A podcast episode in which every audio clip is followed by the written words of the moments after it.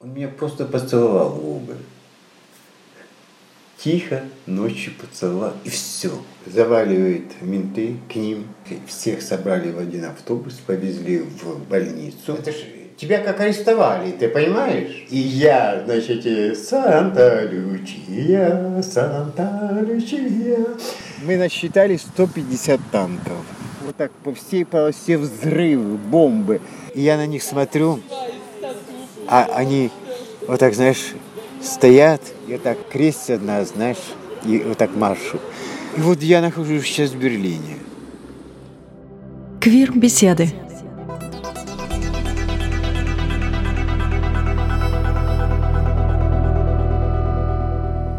На просьбу о беседе Юрий согласился без промедления без оговорок. И в этом отношении стал абсолютным исключением. До него все мужчины из Украины, к которым я обращался, отказывались от интервью.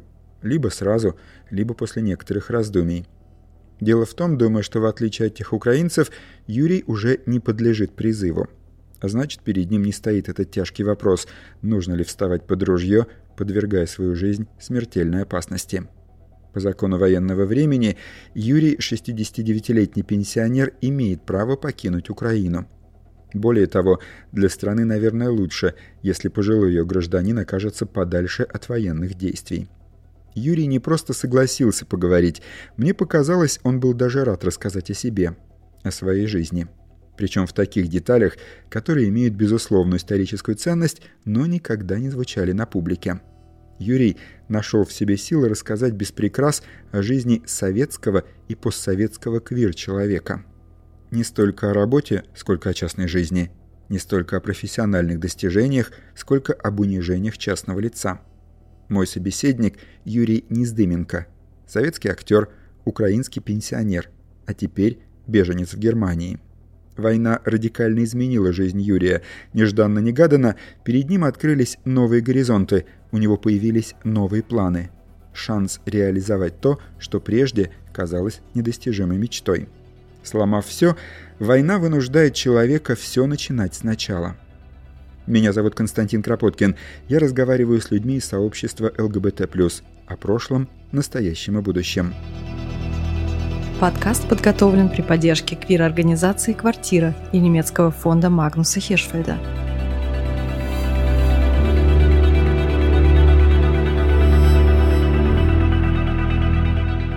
Его комнату в общежитии для беженцев пополам делят два металлических шкафа. Поближе к окну – кровать и стул. Подальше – у двери – стол, тумбочка с чайником, два стула.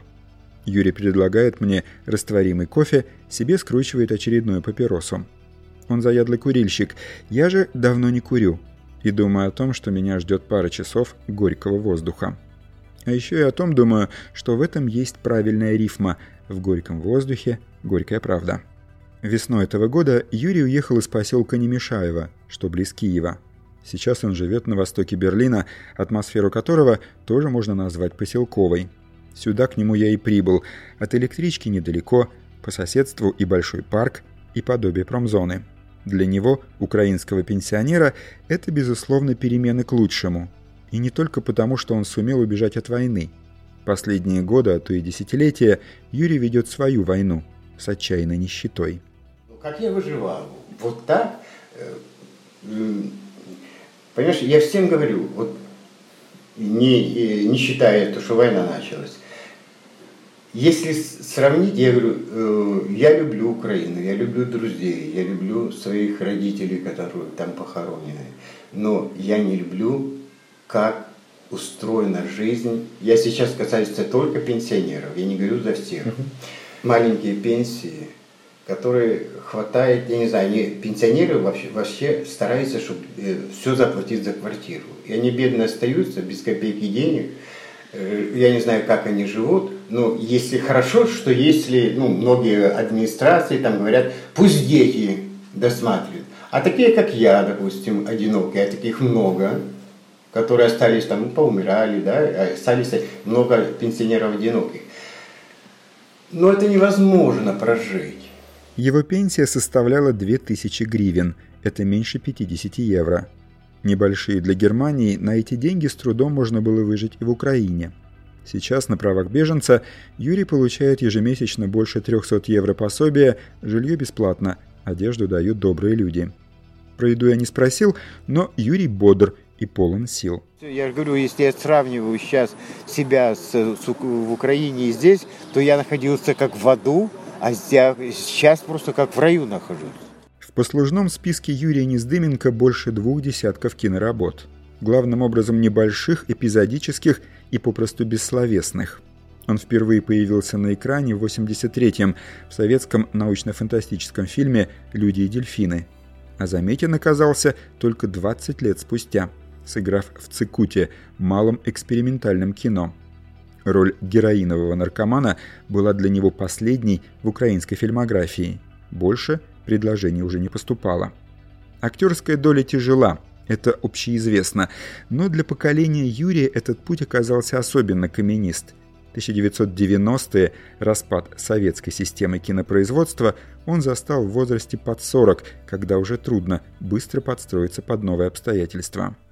Я хоть последние годы смогу пожить нормально я же говорю, я, если сравнивать э, э, мою жизнь, я никого сейчас не обвиняю, я просто рассказываю, как есть в реальной жизни. И все же прекрасно знают, как, же, как живут пенсионеры в Украине и как живут здесь. Украинских наших людей в серые замученные лица, страдающие, не улыбающиеся. Здесь же ты смотришь все, начиная с стариков, все улыбающиеся, отдыхают, все желают добро. Я попал как в рай какой-то. Я говорю, что я попал с рая, адского какого-то среды в рай. Рассказывая о себе, Юрий дает понять, что верит в предопределенность. Следом за ним мне тоже хочется искать высшую логику, говорящие рифмы. И это порой рифмы особой силы. Юрия лишили дома потомки тех людей, с которыми бок о бок воевал его отец – участник Сталинградской битвы, ставший инвалидом первой группы. Потомки же тех людей, с которыми воевал отец, Юрия сейчас и приняли. Его нынешняя восторженность граничит с изумлением почти детским. Юрий как будто и верит, и не верит, что о нем заботятся. Однако, как сам признает, не то главное, что не надо думать, найдется ли что поесть завтра. У Юрия появилась надежда снова поработать в кино – Греет мысль, что он всего в часе езды от Бабельсберга, всемирно известной киностудии. Я так сидел и думал, боже, неужели, ну мне уже 70 лет, все, я уже никогда не увижу ни, ни, э, ни той стороны, ни той, я не увижу людей, я не узнаю, не почувствую, не потрогаю. И вот я нахожусь сейчас в Берлине.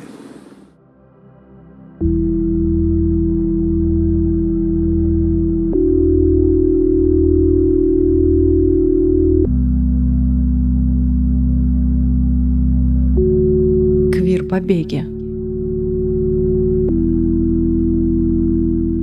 Его отец был прокурором в районном центре Кролевец. Мать работала там же, учительницей химии. Звучит вполне респектабельно, но так ли это было на самом деле? И папа, значит, э, работал прокурором, а сам понимаешь, э, что значит работа прокурора. Это колхозы, председатели, застолья.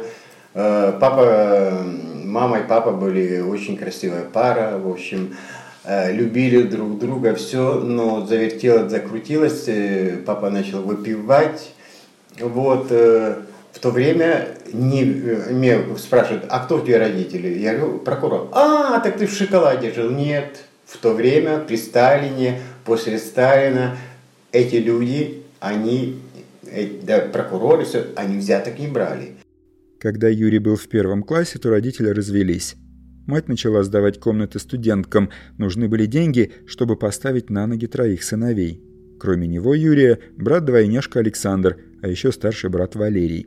В семье, как вспоминает Юрий, он всегда был самым артистичным. Я с детства, уже будучи э, э, будучи еще, я помню себя еще даже до школы, до первого класса, я уже там э, брал мамины туфли, э, там что-то такое, и я уже становился на, на стол, а в то время как раз появился Робертино Лоретти.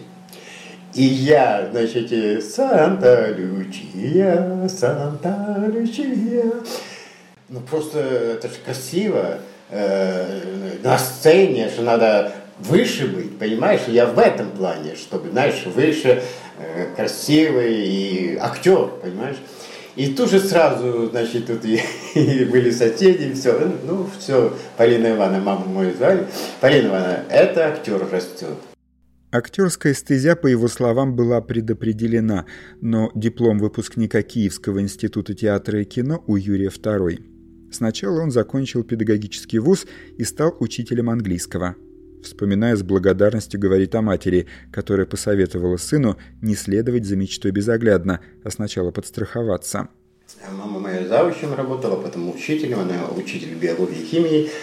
Она сказала так, Юра, значит, сначала закончи жизнь, для жизни институт, а потом заканчивай хоть 10. Но сначала закончи вот для жизни. Вот нравится английский язык? Да, вот закончи сначала это, а потом я тебе буду помогать и все прочее. Позже учительский диплом спасал Юрия не раз. Так было в начале 2000-х. Когда актерам студии имени Давженко в Киеве перестали платить постоянную зарплату, Юрий смог пойти работать в школу. Также было и в следующем десятилетии, когда Юрий, теперь пенсионер в поселке под Киевом, не мог свести концы с концами. Он отправился преподавать в местный агротехнический колледж. Сейчас знание английского облегчает его жизнь в Берлине. Более того, увеличивает шансы, что пожилого колоритного украинца возьмут в кино. Квир-беседы. Прошлое, настоящее и будущее ЛГБТ+.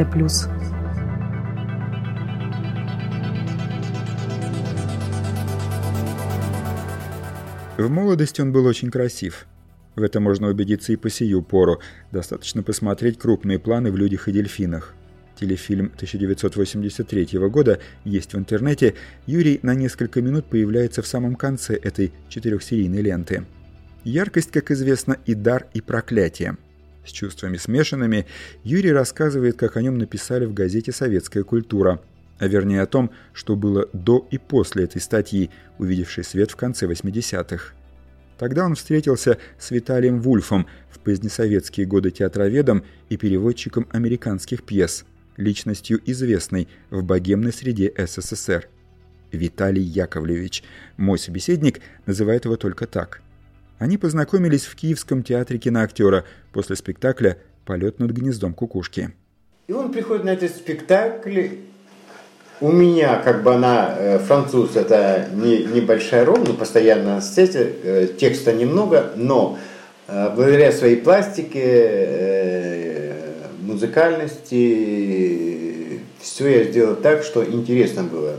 И вдруг заканчивается спектакль, он заходит вместе с сопровождением главного режиссера, там все прочее, прочее, прочее, поздравляет, и сказал свое мнение, а потом э, говорит, ну я там где-то там в стороне, где-то там, э, он говорит, а где вот, который француза играл актер? Можем я с ним познакомиться? Вы не против, если я вас напишу, я сейчас пишу о молодых актерах, Статья Виталия Вульфа называлась «За пределами сюжета» и рассказывала о неоцененных пока подающих надежды дарованиях. Упоминание в московской прессе могло стать поворотным для молодого актера из советской провинции. Публикация была с подозрением воспринята коллегами. Вроде бы и, и рады, и говорят, о, Виталий Яковлевич Вульф, ну, конечно, не сдымка, э, понятно, почему он ходили слухи, что Виталию Яковлевичу нравятся красивые молодые парни, актеры. Что он обратил внимание не, не просто как на актера, ну да, он как, как бы написал обо мне роль, ну и это неправда. Это неправда. Ну, он симпатизировал мне, да, у него были какие-то, скажем, ну, как бы, э, я это чувствовал, я это видел, да, но этого не было. Связь они поддерживали и позже, когда СССР прекратил свое существование. Виталий Вульф, став знаменитым российским телеведущим, помогал Юрию деньгами. Их отношения мой собеседник определяет как дружеские. Более того, он настаивает, что было так, а не иначе. Э, потом, когда мы сдружились, нас как бы э, тема э, лично нас не затрагивала, но э, скажем, нормальные, как дружеские, ну, отношения, разговоры, все это, скажем, э, он никогда не говорил на эту тему, что он гей или что-то. Нет, этого не было. Просто это все как бы ощущалось, и все это... Квир-беседы.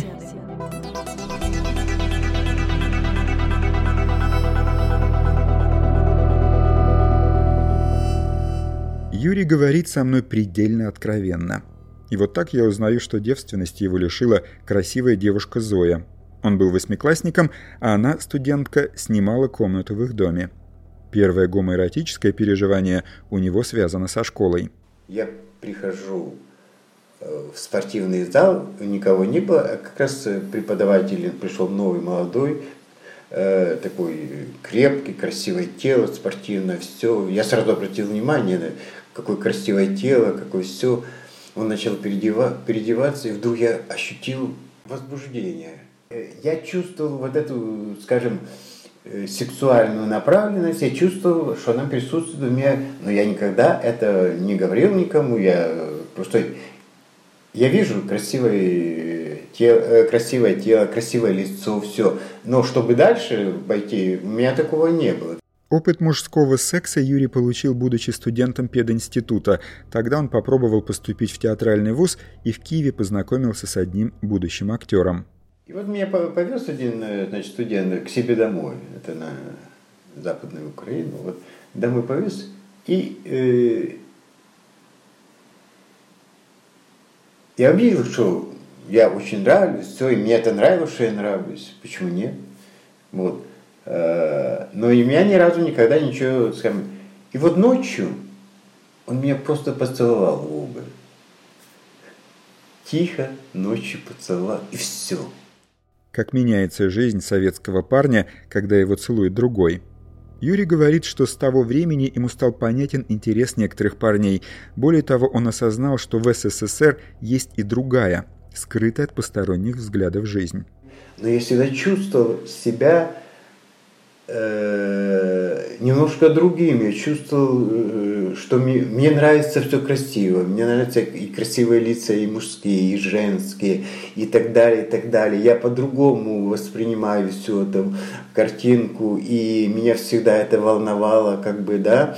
Э, вот. И у меня всегда были я всегда себя чувствовал среди геев, среди бисексуалов, лесбиянок, я чувствовал себя очень просто, очень, знаешь, свободно, как у себя дома, да? Заметно, что Юрию сложно говорить о личном публично. Не хватает слов. Есть желание, но нет привычки к подобной откровенности. Он то и дело переходит на шепот, как будто нас может кто-то услышать, а услышав, обернуть слова во вред. Не думаю, что большой натяжкой будет предположение, что виной тому опыт прессинга и даже преследования. С какими рисками сопряжена жизнь квир-человека в СССР, Юрий узнал довольно рано.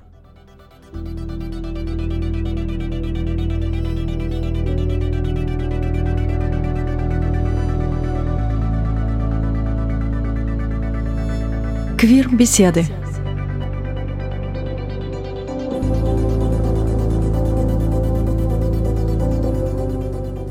Юрий определяет себя как бисексуала. Его тянет и к женщинам, и к мужчинам. Приятным женщинам он не отказывал. И вот так стал отцом двойняшек. У меня не было плана с кем-то встречаться. У меня не было, нет было плана. Да, я секс я люблю. Она говорит, она, ну что она говорит? А, она говорит, я хочу родить. Ей уже было 35 лет, где-то 36, уже последние эти годы, все. И потом я хочу родить тебя, ты мне нравишься, я хочу, чтобы дети были, все, все. Я а на тот период, она говорит, я так хочу. Ну, хочешь так, а что я могу сделать? Понимаешь, я говорю, лучше бы этого не надо было делать. Надо бы сказать, что очень уж завидным женихом Юрий не был. Он был красив, пластичен, его любили за компанейский незлобивый нрав. Низдым, такое у него было прозвище в актерской среде – но был беден, жил в однокомнатной квартирке при киностудии и к тому же много пил. И в этом смысле пошел в отца. Только в отличие от него сумел остановиться. Я вообще смотрел на людей, которые пьют, и думаю, боже, как, они, как можно себя травить, курить, как можно пить. И нет, я никогда в жизни этого не буду делать. Потом я понял, как попадаешь в эти путах, даже не понимая, не, не ощущая, даже не... Потихоньку, потихоньку ты так незаметно для себя э, и потом наступает тот момент, когда уже это не в радость, не в удовольствие, а уже как лекарство. А потом наступает момент, когда это не как лекарство, сужение сосудов, и все, ни водка не помогает, уже ни уколы не помогают, и у человека инфаркты, и инсульты, все. У меня все друзья, коллеги, актеры со студии поумирали, с кем я, как говорится, пил и все. Я один остался из этого поколения. От алкоголя Юрий отказался в возрасте под 40. Однажды, во время очередного застолья, к нему пять раз приезжала скорая. Врач, посмотрев на портрет на стене, не узнала в нем пациента. Она заверила, что в шестой раз медики вряд ли успеют приехать. Когда первый раз они приехали, я лежу весь белым, э, красиво одетый, но весь уже грязный, носки уже белые, грязные, все. И портрет мой висит. Ну, там, в общем, классный портрет, я хорошо выгляжу. Она говорит, Юра, это вы? Она сказала, Юра, мы сейчас уедем, если вы дальше э, выпьете, мы за эти пять минут к вам не успеем доехать. Все. И потом, когда я вот это почувствовал эту женщину с косой рядышком, и это сработало. С женщиной по имени Лена, матерью двоих его детей, у Юрия не задалось но зато было какое-то время подобие алиби. Оно пригодилось, когда о предполагаемой гомосексуальности Юрия заговорили в родном поселке. Землячка привезла из Киева свежие сплетни. И вот это я приезжаю, и тут уже я вижу, мама ужаса каком-то. Все-таки не выживет. Юра, это что, правда? И с таким, знаешь, трагическим, трагизмом, с таким, знаешь, страхом. Я смотрю, ну, сказать маме, что, ну, во-первых, э, я не могу так сказать, вот, э, вот, во-первых, даже если бы я хотел, я бы не сказал бы, потому что это, это просто убило бы ее, зная ее сердце плохое, зная это, если бы, знаешь, говорю, мама, ты что, откуда ты, ты, ты что, типа, ну, Ленка, дети, все, разве у геев дети бывают? Мать поверила или сделала вид. Другое дело братья. Старший Валерий, оставшийся в родном поселке, перестал звать его в гости, а шутки становились все более язвительными. Брат-двойняшка Александр начал усиленно опекать.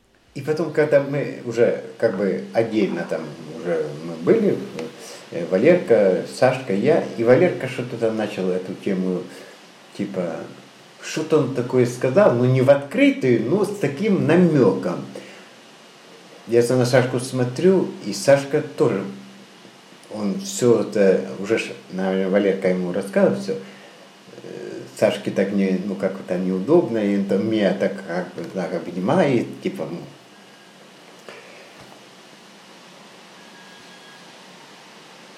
А я что-то Валерке сказал, да ладно, иди, пошли, иди. Ну, понимаешь, э, между, не зря же говорят, что между вот, близнецами и все, это одно целое, понимаешь, он сто процентов знал. Брат Саша не раз спасал Юрия. После Харьковского юридического он уехал в Москву, там сделал карьеру прокурора, а в 90-е пошел работать в спецслужбу к одному олигарху.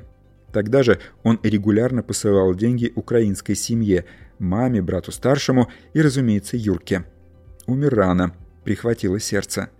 Юрий вспоминает, как однажды брат-прокурор буквально спас брата-актера от тюрьмы. Он попал в западню, которую устроили социалистические блюстители нравов. Квир-беседы.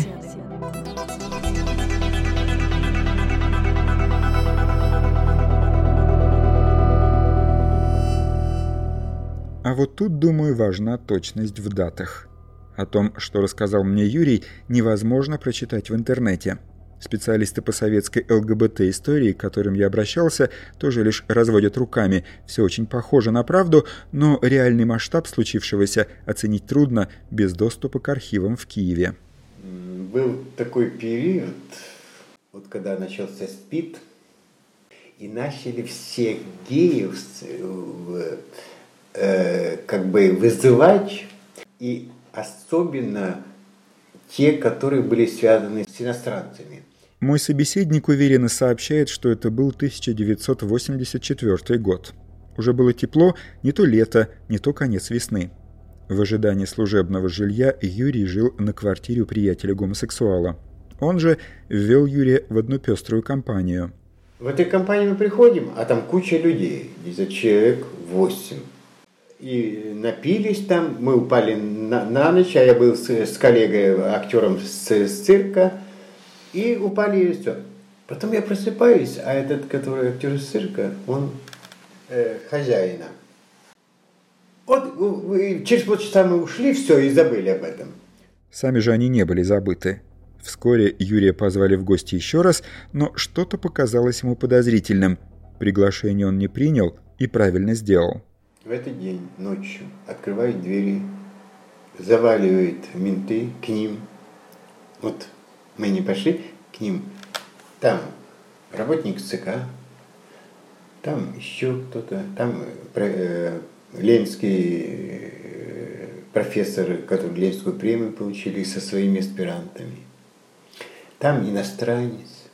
Вот это типа СПИД пришел, проверять СПИД, спидозный, что кто-то там заразил кого-то, что-то то все. А оказывается, это была компания уже за, э, их пасли. И специально подтягивали всех туда, новых, которых, э, ну вот, они были э, заинтересованы, приглашали туда, и э, потому что этот, который э, зазывал, он является, он сам гей, но он шестерил, доносчик, понимаешь? И он всех закладывал и всех показывал, которые он знает и которые, скажем, ну вот, понимаешь? По словам Юрия, загребали широко.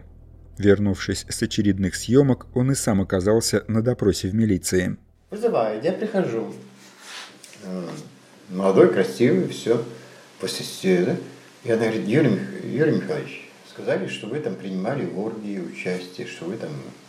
Ну вот, хозяин написал, вот, показывает письмо, и все пишется, как этот циркач его трахает. Я говорю, нет, такого не было.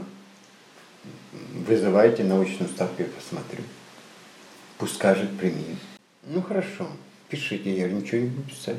Нам еще отец с детства учил, говорит, Юра, если даже куда-то, где-то какие-то ситуации попадешь, никогда не подписывай никакую бумажку.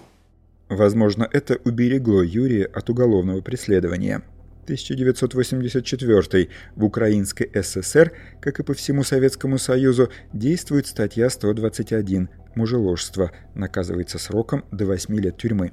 Однако унижений избежать не удалось. Юрия вместе с другими отправили проверяться на гомосексуализм. Но, тем не менее, всех вызвали там, и кандидатов наук, и Цыковских, и всех собрали в один автобус, повезли в больницу и брали анализы. Заходишь в кабинет, все, снимайте штаны. Ну, задний проход проверяли, нарушен ли трахается ли в задницу. Это ж тебя как арестовали, ты понимаешь? Стоит запомнить, вот он, образ тоталитаризма. Никто не защищен от вторжения в частную жизнь, никто не имеет права самостоятельно решать, как распоряжаться своим телом, будь ты хоть трижды Цыковским лауреатом Ленинской премии.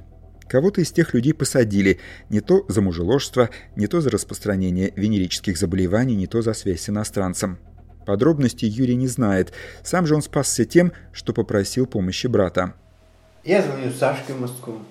Я говорю, Саш, тут вот такое дело, говорю, что-то меня вызывают, говорю, что-то меня в чем-то подозревают, говорю, вот такая. И рассказал ему, что вот он звонит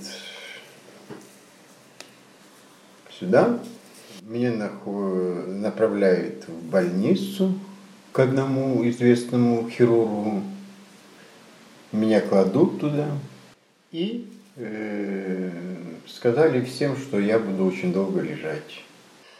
У меня желудок Хронический гастрит, обострение сильное, сильнейшее, все прочее. Чуть ли не операцию надо делать, все, проверка, это долго.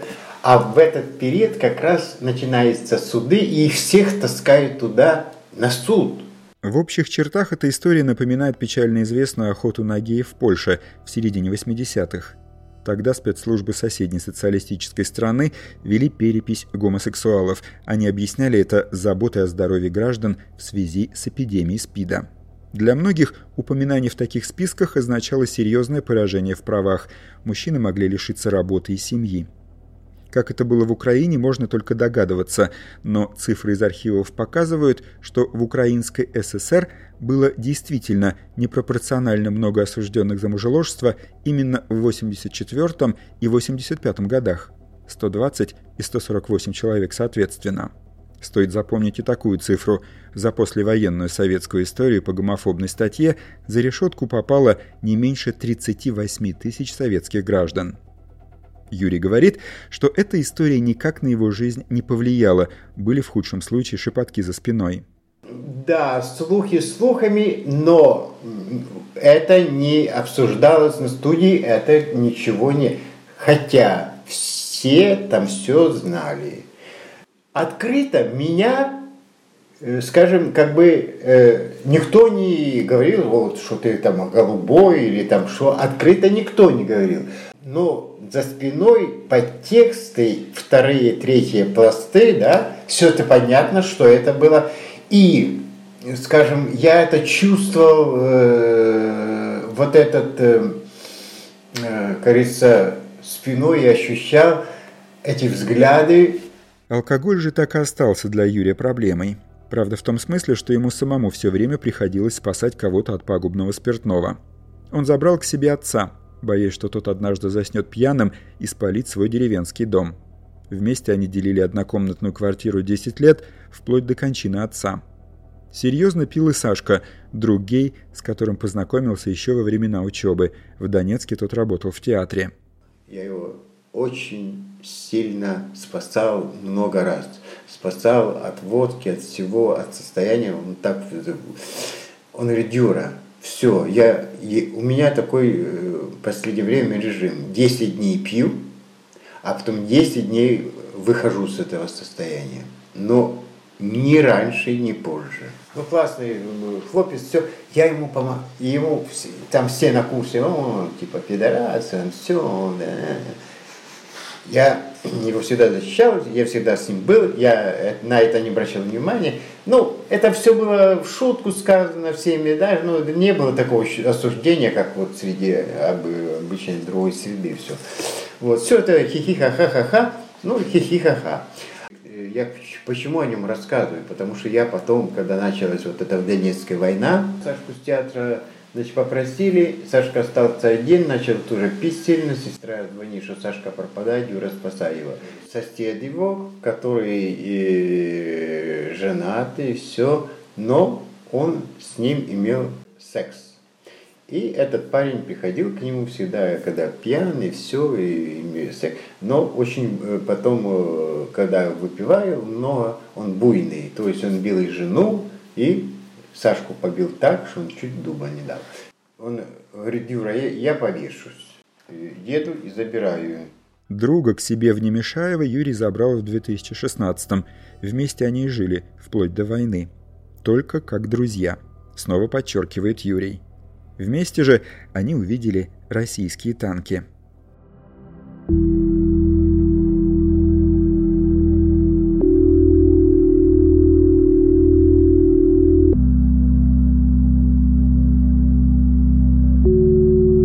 Побеге.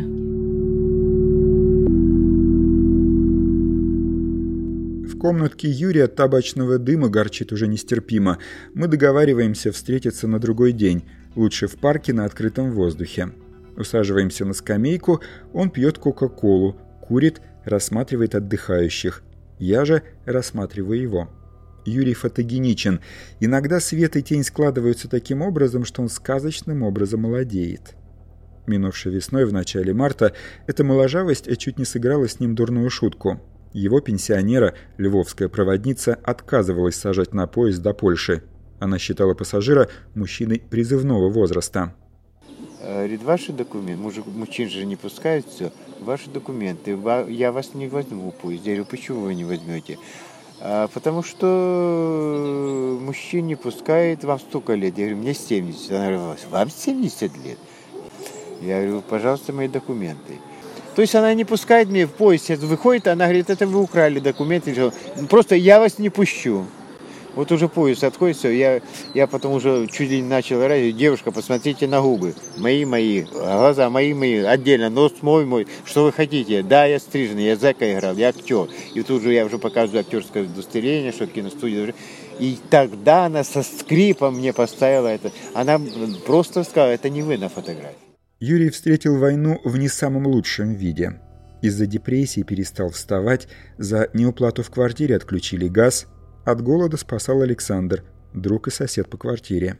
Он устроился работать в Буче, в магазине, ну, убирал там все прочее, и всегда вот эти продукты, которые списывались, он приносил им, благодаря этому у нас было что поесть и спасались от голода.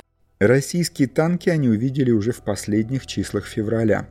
Для жителей поселка Немешаева война быстро превратилась в страшную реальность у меня дом, вот, вот дом, да, вот так дорога, которая прямая на Киев, э, с Белоруссии, ну, это прямая, центральная дорога. Мы насчитали 150 танков. Танки, вот эти все, все, все, все, они вначале э, не группами распределялись, а вначале они колоннами шли. Э, первые колоннами вошли, они колонны пошли на, на Киев, а там мост взорвали, чтобы они не пошли.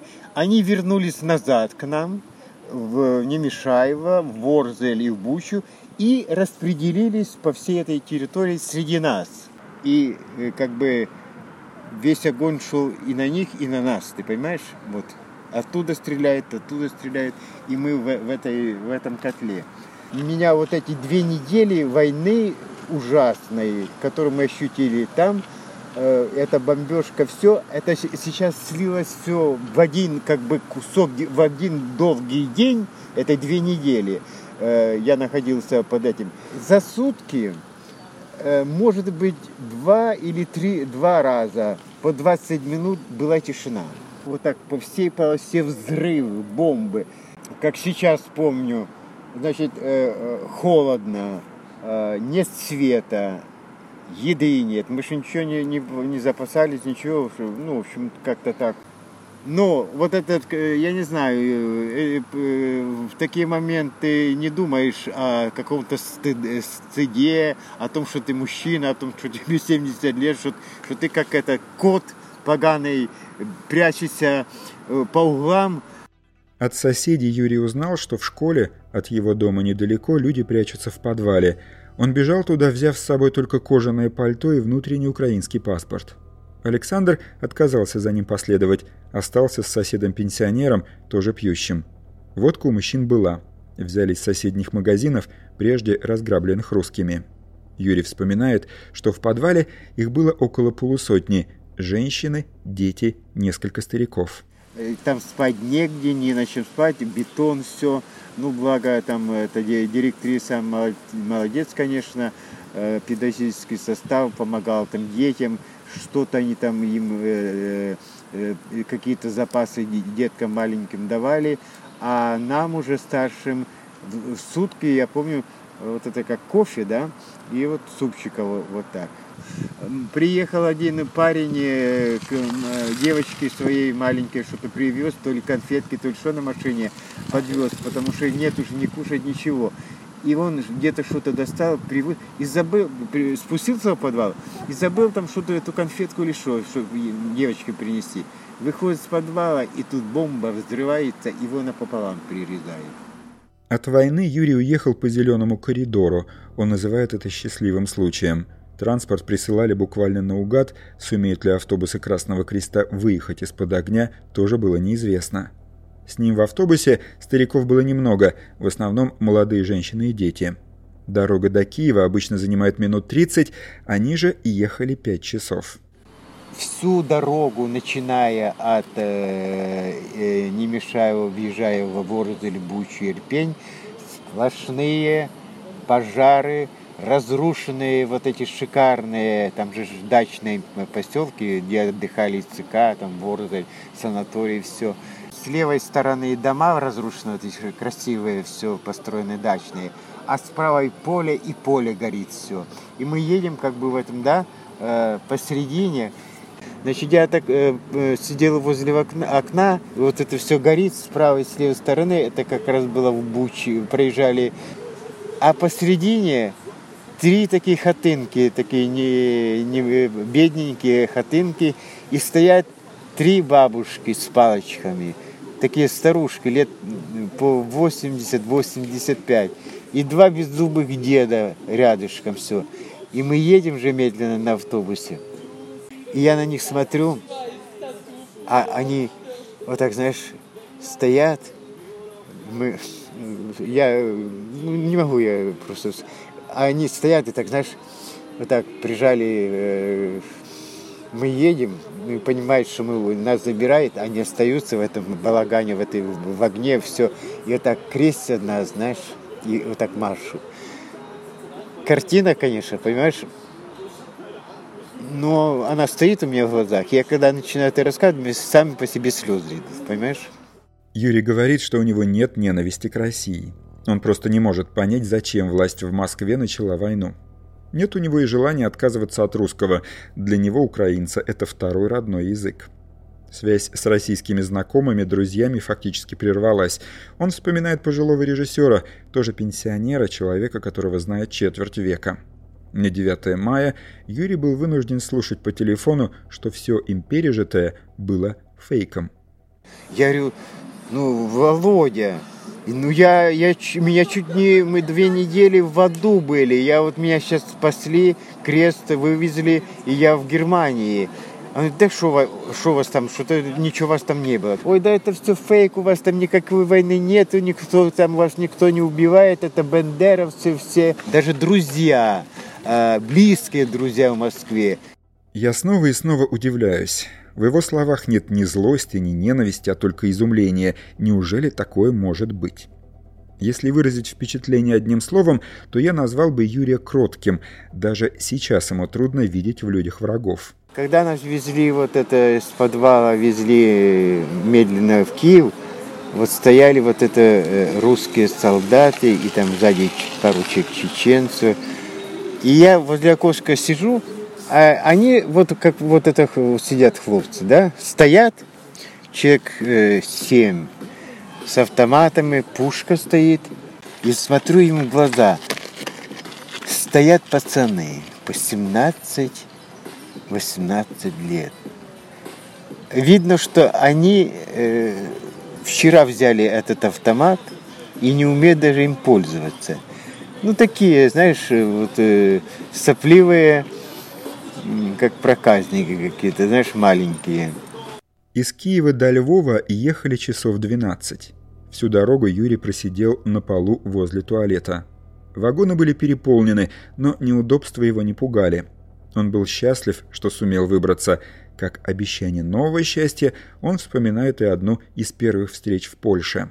Смотрю на эти витрины, там эти сигареты, по 10 евро пачка, Мальборо 10 или 11 даже евро. Я стою и смотрю, и вдруг ко мне подходит э, э, женщина лет 45 и парень лет 35. Она так подошла ко мне, говорит, а что вы здесь делаете? Я говорю, да вот смотрю на сигареты. Я две, две недели сидел под землей, не, я курящий человек, мне так хочется курить. Она взяла меня так за руки и говорит, подожди секунду. Она возвращается к банкомату. И можете представить мое удивление и мое восхищение и мое просто удивление. Она в банкомате стала... Для меня это было куча денег. 100 евро. Она мне дает 100 евро и говорит, купи себе сигарет. Назад в Украину Юрий не хочет. Некуда и не к кому. Нет в живых даже друга Александра – о его смерти Юрий узнал уже находясь в Берлине. Соседи сообщили, что нашли его тело перед квартирой. Может быть, виновато спиртное, а может быть, были другие причины. Я не, не, не уеду назад и не хочу уезжать. Я люблю Украину, я люблю друзей украинских, я люблю... Но это жизнь не для пенсии. Я сейчас говорю о пенсионерах. Пенсионеры там умирают. Я же говорю, я живу как при коммунизме. Я не думаю о том, что мне кушать завтра. Это ужасно. Я скажу сейчас слово, что э, война мне, э, э, скажем, как бы открыла двери в другой мир. Я увидел в 70 лет, как живут люди и ощущают себя действительно ну, как люди э, с человеком нормальным себя ощущают. Они не думают о завтрашнем дне, где взять кусок хлеба завтра. Здесь же люди веселые, все улыбаются, все хорошо одеты, все друг друга жил. Совершенно другой мир. Ну, красиво просто живут. Сейчас Юрий мечтает снять о Сашке кино. Близкое и теплое знакомство с берлинским ЛГБТ-сообществом подтолкнуло его к мысли сделать гей-кино – рассказать историю украинского гомосексуала, который учился на актера в советском вузе, который уехал работать в театр в Донецк, а позднее переживал то, что и другие жители региона после 2014 года, ставшего ареной гибридной войны. Юрий считает, что его друг достоин фильма. К тому же в Берлине в часе езды располагается Бабельсберг, известная во всем мире киностудия. Шансы есть. Юрий не теряет надежды. Меня зовут Константин Кропоткин. Я разговариваю с людьми из сообщества ЛГБТ+, о прошлом, настоящем и будущем. Queergespräche. Gefördert von Quartira, dem russischsprachigen LGBT-Plus-Verein in Deutschland und der Bundesstiftung Magnus Hirschfeld.